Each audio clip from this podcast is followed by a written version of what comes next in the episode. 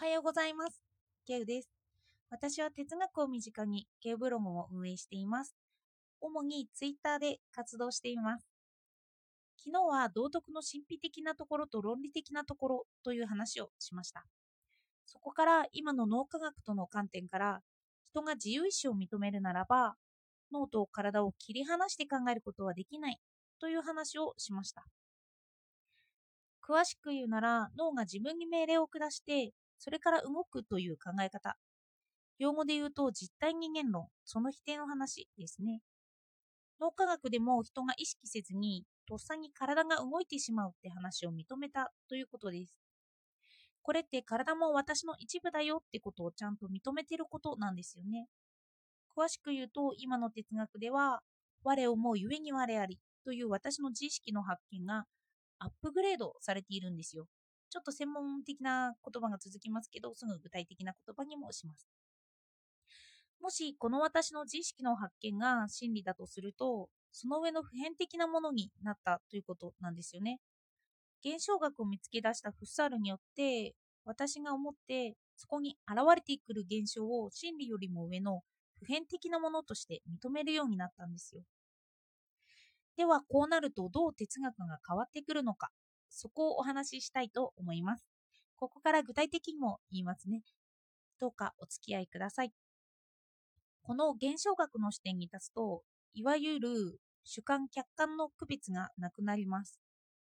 すると起こってくるのが、体も思考するという考え方です。よく私たちは考えるって主体的に言いますけど、それは体と心を切り離しているってことになるんですよね。心だけ特別に動く。そうすると考えることができているって。でも、主観、客観の区別をなくすとすれば、考えるって能動的なものではなくなって、やってくるものになるんですよね。私たちは何かに触れた時に考えさせられているってことになります。例えば、の五感ありますよね。私が見て、触って食べて聞いて匂いを嗅いでこれ受け身というかやってくるものですよね。それに対して私が反応する。とすると、あの、この私が見て、触って食べて聞いて匂いを嗅いで脳に到達させて、それを喉に到達到達させて、そこから認識する。そしてそこからものがあるという考え方は否定して、まず物があるんですよね。で、そのものがどうしてあるのかということを考えるんです。私たちはどうして世界の実在を確信しているんだろうということを考えていく哲学に切り替わっているということなんです。あるものはある、ないものはないという存在の謎を解いていく哲学なんですよ。もうあるものはあるよと言い切っているんです。そうなると、初めに話した体がとっさに動いて動く行動。これが現実にあるのだから、あるものとして考えるんです。そして気がつかされますよね。どうしても私たちは脳と体を切り離すことができないって。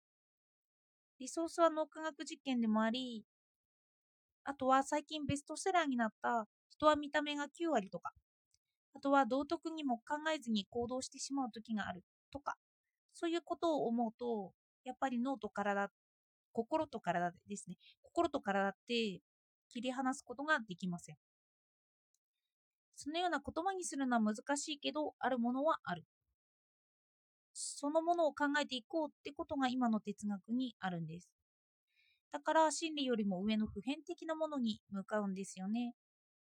存在自体を疑う真理の追求からあるものはあって私たちはどうしてそれを確信しているのかどのようにあるのかを考えている。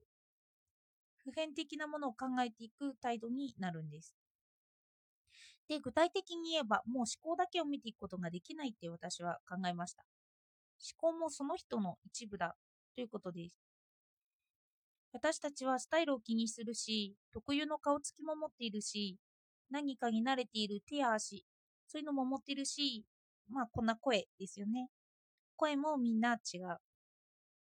これらと思考が結びついたって考えたとき、私は今言われている人に会うとか、友達の会話を通して喜びを感じるとか、運動するとか、そんなことが全部私になってくるって思ったんです。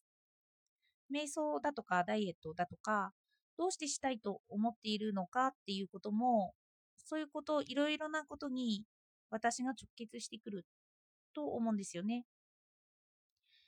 例えば本を出版したとしますよね。で、本が売れるという情報を耳にします。数で100万部売れたよと言われたとします。でも、そこに喜びは薄いんですよね。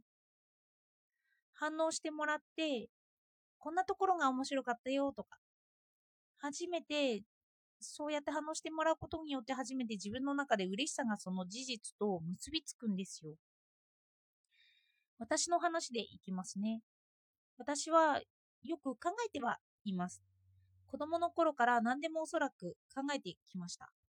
でも、私の考えは否定される傾向にあったんです。親に考えを言ったとしますね。で、それは生意気だからやめろって言われたり、それはへりくつになるから言わない方がいいって言われるんですよ。私の考えがそこにあったんだけど、私は反応を得ることができなかった。私の中で言葉だけが溜まっていて、その言葉が外と結びつくことがなかったんですよね。だから私は結構自己肯定感が低く育っているんです。で、でも、ところがこうやって自己発信をしだしますよね。すると反応が返ってきて、今まで否定されていた私の考えに対して肯定的な反応を得ることができたんです。もうこれってとっても嬉しいことですよね。ホモ・サピエンスというぐらい人間って考えることに自分を見出しています。哲学者なんてさらにそうですよね。実際に同調して賛成し肯定してくれる人って少なめなので、哲学者とかそういう人で反応がもらえることがとっても嬉しいんです。考えはそこにあった。そのあったものを認めてもらえる。あるものはあるんだよって態度から始まるのって嬉しいですよね。そこにまずは幼い頃に思っていた私の考えの否定はない。私の考えがまずは受け入れられて、それについて話すことができる。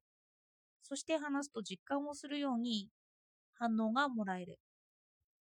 まずは認めることから始まる今の哲学は私にとってとても心地がいいなと思いました。そして認めるからちょっと神秘的にもなるんですよね。はじめに、これがあるんだよって論理で説明、納得させられるんじゃなくって、まずは神秘的なものでも認めている。よくあのデカルトとかが言うような、その存在自体を疑うということからじゃなくて、もうあるものはあるって認めるから、神秘的なものもとてもたくさん出てくる。でも、それを、そういうのを認めて、そこから、そこにあるのだからなぜあるって確信しているのかって、そういう話をしだします。